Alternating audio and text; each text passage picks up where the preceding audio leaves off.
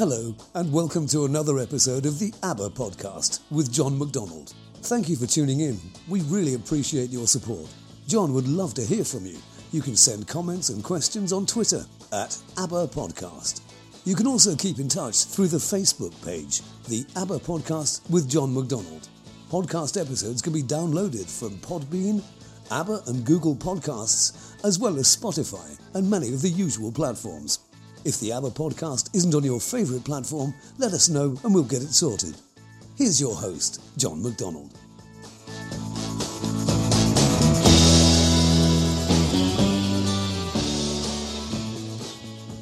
We're going to talk about God as a real father now. And recently, you know, in the last podcast, we heard from Trevor Galpin about sonship, what it is, what it means, how it's not adoption. And Trevor mentioned that the ceremony he described was primarily for biological children. He, he, he said that adoption was not the norm, it only occurred when a man had no heir. And I've said it before, but the idea of being adopted by God often left me feeling that I didn't really belong with Him. But like I was only there as a favour, and it could be taken away from me at any time if I misbehaved. And I think the Christianity I've learned over the years encouraged that kind of thinking. There was always the danger of being sent back to the orphanage because, well, I don't really belong to him. He paid for me, but I didn't belong like a true son does. I, I wonder if that's what Moses must have felt. You know, we read in Acts chapter 7, verse 20 and 21. Moses was born, and he was no ordinary child. For three months he was cared for in his father's house. When he was placed outside, Pharaoh's daughter took him and brought him up as her own son. Moses was educated in all the wisdom of the Egyptians and was powerful in speech and action.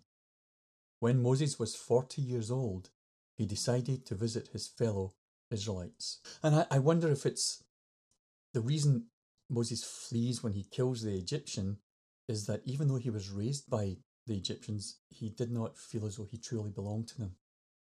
I think that's what it can sometimes feel like when we hear about being adopted by God. And as I've been growing in this experience and, and understanding Father's love for me, I, I'm seeing Scripture with new eyes. You know, previously there were scriptures that I I read and I intellectually assented to them, but I didn't I didn't make them personal. I didn't appropriate them for my spiritual life. As I've been growing in love, I'm seeing a different perspective. Let me read you a few Bible verses. The first one is from Genesis chapter 2, verse 7.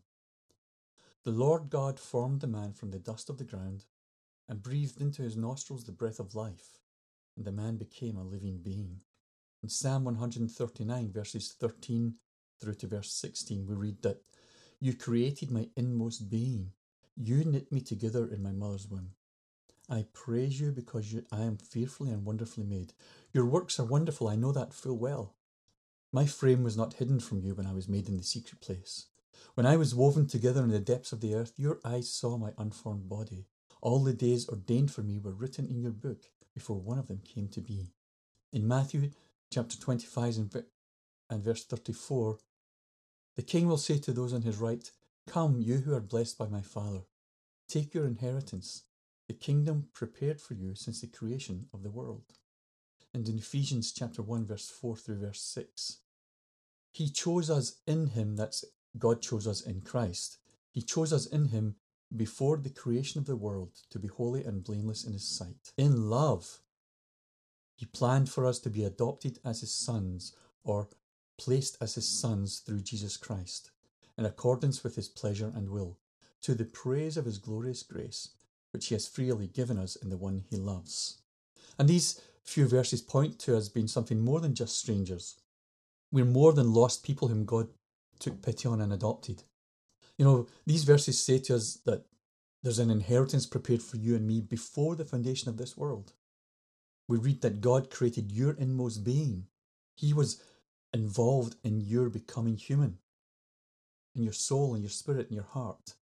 Father formed you fearfully and wonderfully, the psalmist tells us. He knitted you together in your mother's womb, and he chose you before creation began and he breathed his own breath into Adam. That is what made him a, a living soul. And the same breath that he breathed into Adam is in me and in you. Our beings contain something of God's DNA. I want to look at a speech that confirms uh, the idea we originally belonged to God before we were lost. But before I do that, I want to speak a little bit more about these verses. They speak to an existing relationship before we even knew who God was. He was involved in our creation. He knew us intimately. He knows every part of you and every part of me. He, in effect, sired us. Though we had a physical father or, or there was sperm that connected with an egg, God was involved in that, and you're the result of God's involvement in that. And so there is an, a pre existing relationship between you and God that you may not even have been aware of as you lived your life before Christ. We were being redeemed. God was returning us back to where we belong, back to where we became separated from as his true biological children. He was not adopting strangers and servants when he brought us into the kingdom. But listen to what Paul tells the people of Athens in Acts chapter 17. In Acts chapter 17, verse 22 through to verse 29, Paul stood up in the meeting of the Areopagus and said, Men of Athens, I see that in every way you're very religious.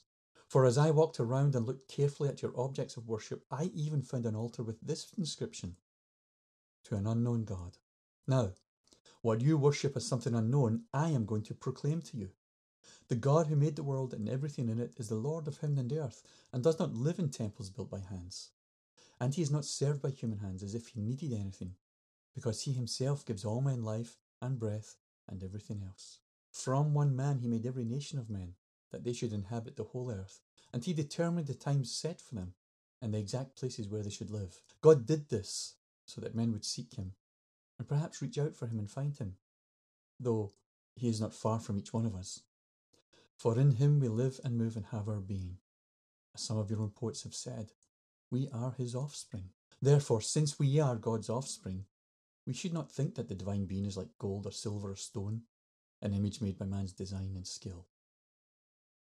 And what Paul's doing here is he's taking the Athenian belief regarding their origins and pulling it apart there was an orator called Isocrates, not the philosopher Socrates, an orator called Isocrates. And this is what he said about the Athenian origins. We did not become dwellers in this land by driving others out of it, nor by finding it uninhabited, nor by coming together, here a motley horde composed of many races. But we are of a lineage so noble and so pure that throughout our history we have continued in possession of the very land which gave us birth, since we are sprung from its very soil. This was the Athenian belief about their origins. They're very proud of their uniqueness, arrogantly thought of themselves as superior even to other Greeks, because they were not like other peoples. They were not settlers, rampagers, or usurpers. They were birthed from the soil. And so Paul's speech is addressing that belief, and he's revealing to them where they really came from. He gives them a new view of things, a new perspective that turns everything they thought they knew on its head. That's what I've been discovering in this revelation of the Father. God comes as a father to pour his love into my heart, and love causes within me a change of perspective and turning everything I thought I knew about him and everything else on its head. My theology, my doctrinal understanding, concept of church and Christian living, along with so many other things, things I learned in church, things I learned in Bible college, it's all changed. It's all been torn down as Father is building a true image of himself in me. You know, I used to have my understanding of the gospel all tied up neatly. I knew how it was, I knew how it was supposed to be. Like these Athenians, I had been living under the impression that there is them and there is us. Churchianity had created in me a, an unconscious sense of, of superiority, like I'm not like the rest of the human race because I'm in Christ and they aren't. That's not, not how Paul saw things he didn't see it that way and, and he didn't approach the Athenians with that mindset. It's very interesting. He doesn't quote or speak scripture to them. The Jewish scriptures would have no meaning for these secular Greeks. They would not see it as having any authority. So he chose not to mention those and he took another route. In fact, he begins by complimenting on their religious devotion. I wonder if there's things for us to learn in our modern evangelism, our modern outreaches from Paul's approach. No, he uses scripture when speaking to believers and to Jewish people, but not when he's speaking to Gentiles. And we live in an age where the Bible means nothing to people. It has no authority for them, it has no meaning for them. And when we quote it to them, it leaves them clueless or it draws aggressive responses. And perhaps Paul has something to teach us as we seek to make Christ relevant in modern society. For instance, in this passage in Acts, Paul quotes two Greek poets, and he instantly connects to the listeners through their own culture rather than his scriptural background. What does that look like for us today? How do we connect to people through their culture rather than through our churchiness, through Bible quotes, which have no relevance and no point of reference to most of the world? And what Paul does is, rather than creating a them and us situation, he includes them and himself as a part of the whole of humanity. No separation between them. You know, when he says, In him we live and move and have our being, he's saying all of us. And he's actually quoting a poet from Crete called Epimenides, who lived around 600 years before Jesus. And it's very clever because Epimenides was probably the originator of the unknown God statue that Paul saw in Athens. He's also the poet that Paul quotes in Titus when he calls Cretans liars and gluttons. Epimenides, the legend says, is thought to be the original Rip Van Winkle. The myth is that he slept for 57 years in a cave, and when he woke up, he had the ability to prophesy and commune with the gods. Now, during his lifetime, Athens suffered a, a, horrible plague which they could not get rid of. They sacrificed to numerous gods, and nothing worked. The plague kept on rampaging through them. And so they sent to Crete uh, for this wise man prophet Epimenides. Um, and he, he sailed up to Athens to, to help them. And he determined that there must be an unknown God whom they'd not recognized and not sacrificed to. So what he did was he took them to the place of the Areopagus, where Paul is now preaching, and he said he sets out a, a flock of hungry sheep, and whenever the sheep lay down, they made sacrifice there, and the plague left Athens. You see, hungry sheep don't sit down; they graze until they're full. So whenever the sheep lay down, they thought this is a holy place, and so they made sacrifices to the god who was unknown to them. And then they built this statue that Paul references. And so Paul links their history, their culture to the true God through one of their own legends and heroes. The quote that Paul uses in Him We Live and Move and Have Our Being, it actually comes from a poem that Epimenides wrote about Zeus. And Paul explains to them it's not Zeus that Epimenides was writing about. He was being directed by God's Spirit to speak about the one true God. And he says, so this life that Epimenides spoke about it comes not from Zeus, but from the God and Father of Jesus the Christ. He is the one who brought man to life in the first place, Athenians included. The origins of the Athenians are not in the soil of their homeland. Their origins and roots are in Yahweh. And he's saying, God, Yahweh, is the source of every life that has or will ever inhabit the earth. His breath is in them. He decided where and when each of them would be born. And so there's no mistake about our births or our, the timing of our births. It's no mistake that I'm Scottish and everyone else wishes they were. and it's no mistake that you're the nationality or ethnic origin that you are. When Paul writes in Psalm 139, verse 16, Your eyes saw my unformed body. All the days ordained for me were written in your, in your book before one of them came to be. He knew you. God knew you before you knew him. And Jeremiah starts his, his prophecy with the same revelation of this truth. In Jeremiah chapter 1, verse 4, the word of the Lord came to me, saying, Before I formed you in the womb, I knew you. Before you were born, I set you apart. I appointed you as a prophet to the nations. God knit Jeremiah in his mother's womb and determined who he would be. He determined where in earth he would be. Even the abilities that Jeremiah possessed were God given. And in this way, he knew Jeremiah because he was conceived in God's own heart who he would be was a conception of God. And in the same way, he conceived you and determined the era of history you would live through and abilities you would possess. Whatever you have, don't belittle it. Don't compare it to other people because what God gave you, He put in you to bless the world with it. And you may not be a Jeremiah who's going to prophesy to the nations, but you're in a position to do things and touch people where you are with whatever you've been given. Don't despise what you've been given. Anyway, let's go back to Athens. Now, after all of that, Paul's not finished. He makes an astounding statement as he quotes another of the Greek poets, um, who also writes about Zeus in a poem called Phaenomena. It's the only one of his poems to survive. And his name was Aratus. He lived about 300 years before Jesus. He was from Cilicia, which is in southern Turkey. In fact, his, his tomb was found in Mezitli uh, last year in 2019. Some people think he was actually from Tarsus. That's interesting, isn't it? Because that's where Paul comes from. Paul says in Acts chapter 23, I am a Jew born in Tarsus of Cilicia. So he would have been familiar with Aratus. Both of the poets that Paul quotes have personal connections to Athens as well, to the very place he's preaching in. Aratus studied in Athens and probably um, dialogued at the Areopagus. And Epimenides was the saviour in the very place where, where they stood now. This is what Aratus wrote about Zeus. From Zeus let us begin. Him do we mortals never leave unnamed. Full of Zeus are all the streets and all the marketplaces of men. Full is the sea and the havens thereof. Always we all have need of Zeus, for we are all his offspring. And he in his kindness unto men gives favourable signs. He tells what time the soil is best for labour, and what time the seasons are favourable for planting. For himself it was who set the signs in heaven and marked out the constellations. And for the year devised what, what stars chiefly should give to men right signs of the seasons, to the end that all things might grow unfailingly. Wherefore ever him do men ever worship first and last. Hail, O Father, mighty marvel, mighty blessing unto men.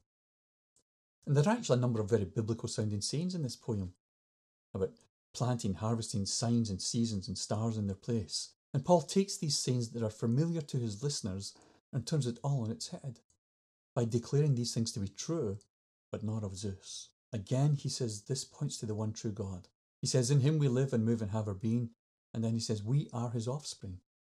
And Paul takes these words of, of what we call pagan poets, writing about a pagan god, Zeus, and he takes them and says, These are Yahweh's truths.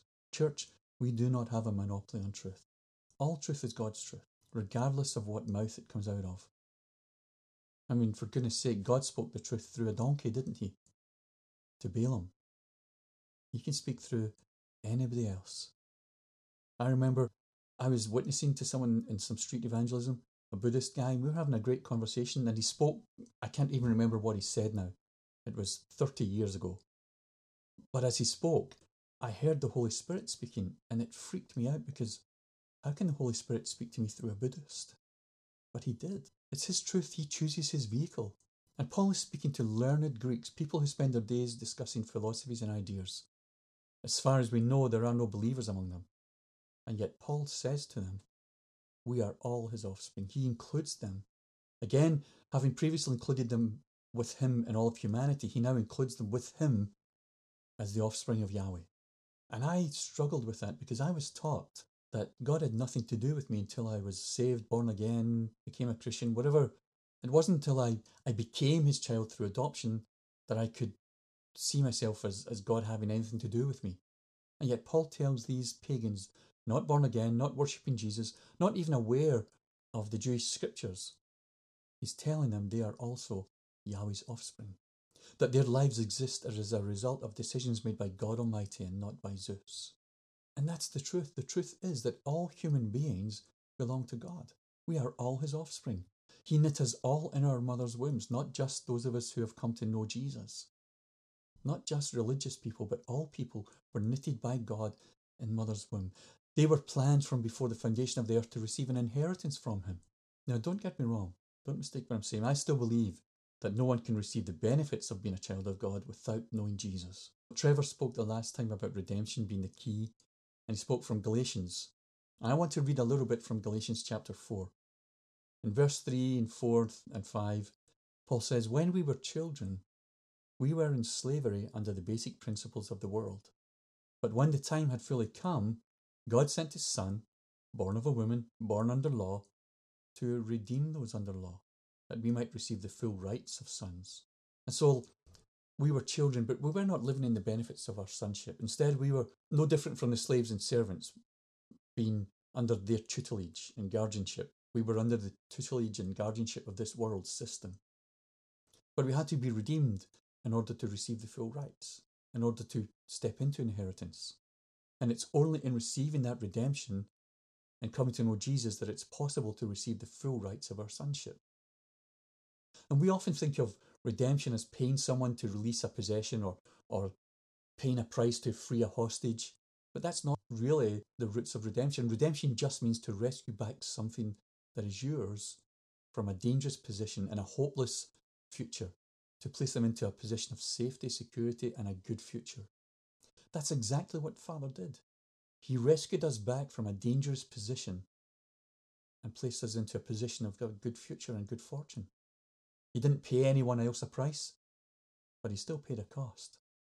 To rescue us from the corruption of death, he had to experience and overcome death himself.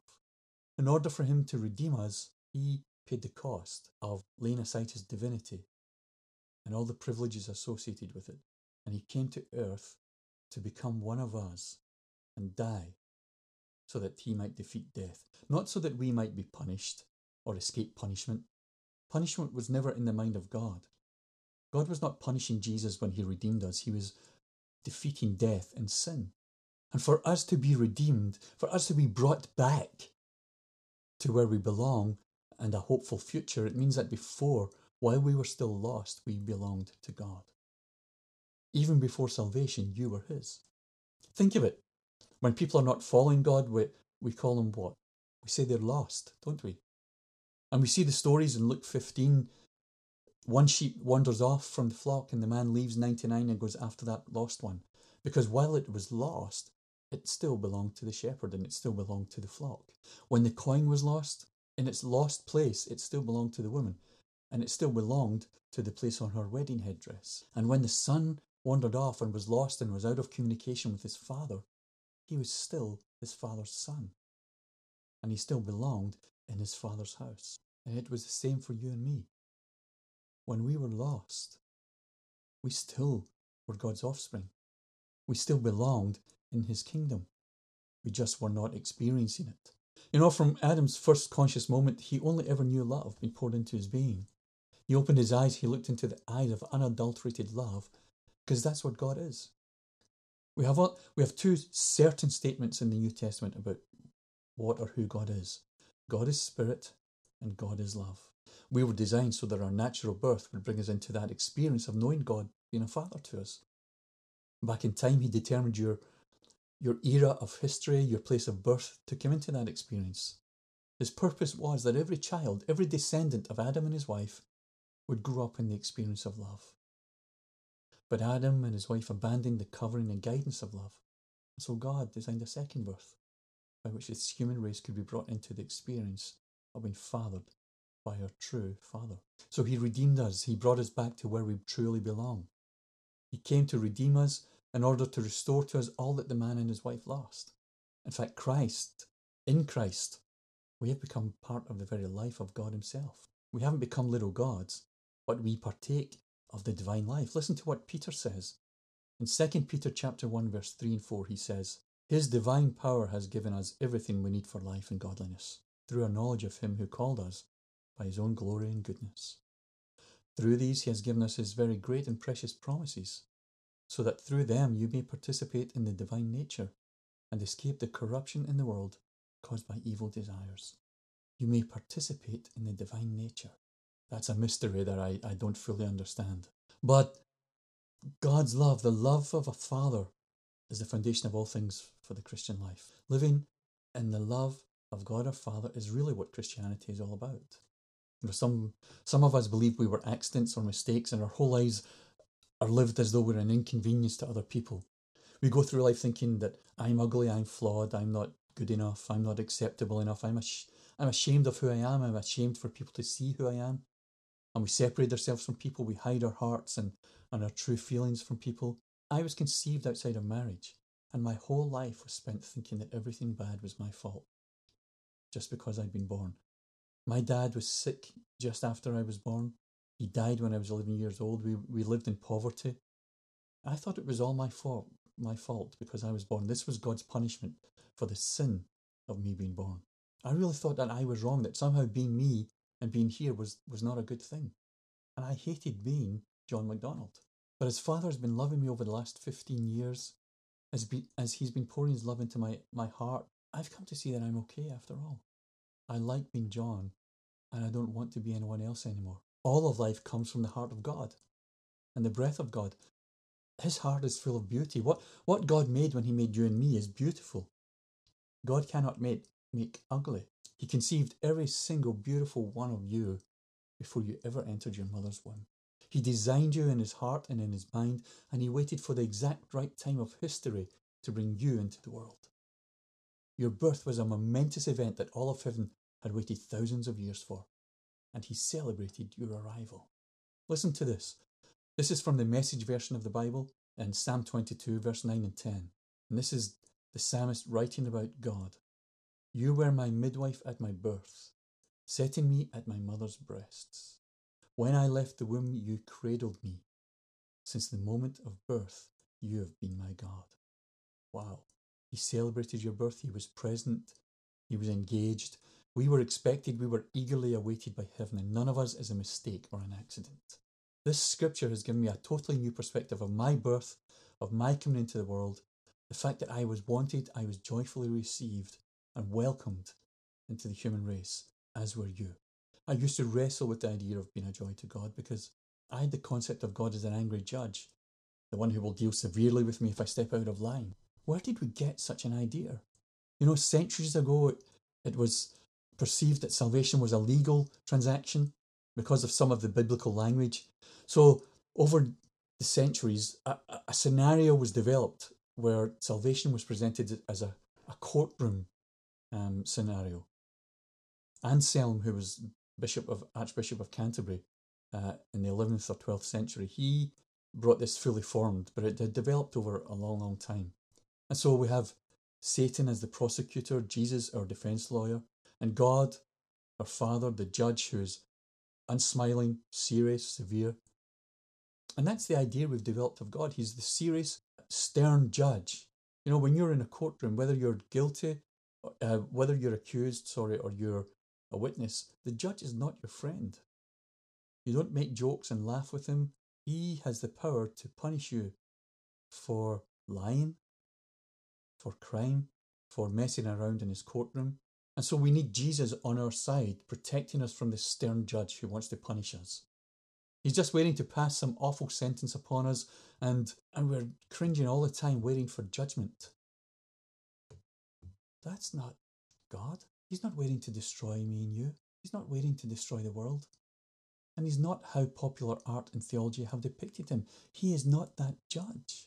Father is not fierce and vengeful. He's not a being full of anger and resentment towards the world. He's not been held back by lovely Jesus to protect us. God so loved the world, he sent his Son. He did not send his Son into the world to condemn the world, but to save the world through him. He's Father, and his love is a perfect Father's love for you and for me. He's the real and true Father of us all. We really are his offspring, as the Bible tells us. And he's redeeming us, he's redeeming you, he's redeeming me, that to bring us back into the knowledge and experience of walking him with him as a true father, the way Adam walked with him in the garden, the way Jesus walked with him in Israel. His desire is that you would have a, a totally new perspective of your life. You would have a totally new perspective of who he is. That you would understand that the life that is in you, the life you carry, all that you are was designed and ordained by your Heavenly Father. You're not an accident. You're not an evolutionary mistake or happenstance. And yes, man and woman fell in the garden. They abandoned love and the direction, the direction and guidance of love. They abandoned love's covering, and that all got in the way of the human race knowing God's love. But His plan has always been for you and me to be His sons and daughters through Christ. That was always the plan. And although that fall of Adam and his wife kind of messed things up a little bit, it didn't change his plan. He'd always planned for you and for me to become heirs in the kingdom. For all of his offspring, he planned that. You see, living in love is what being a Christian is. Living in love is what God always planned for you and me. We are his true children, and he is our true father.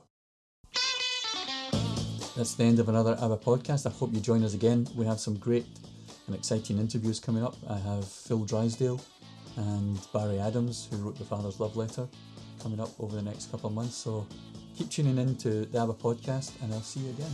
Bye bye.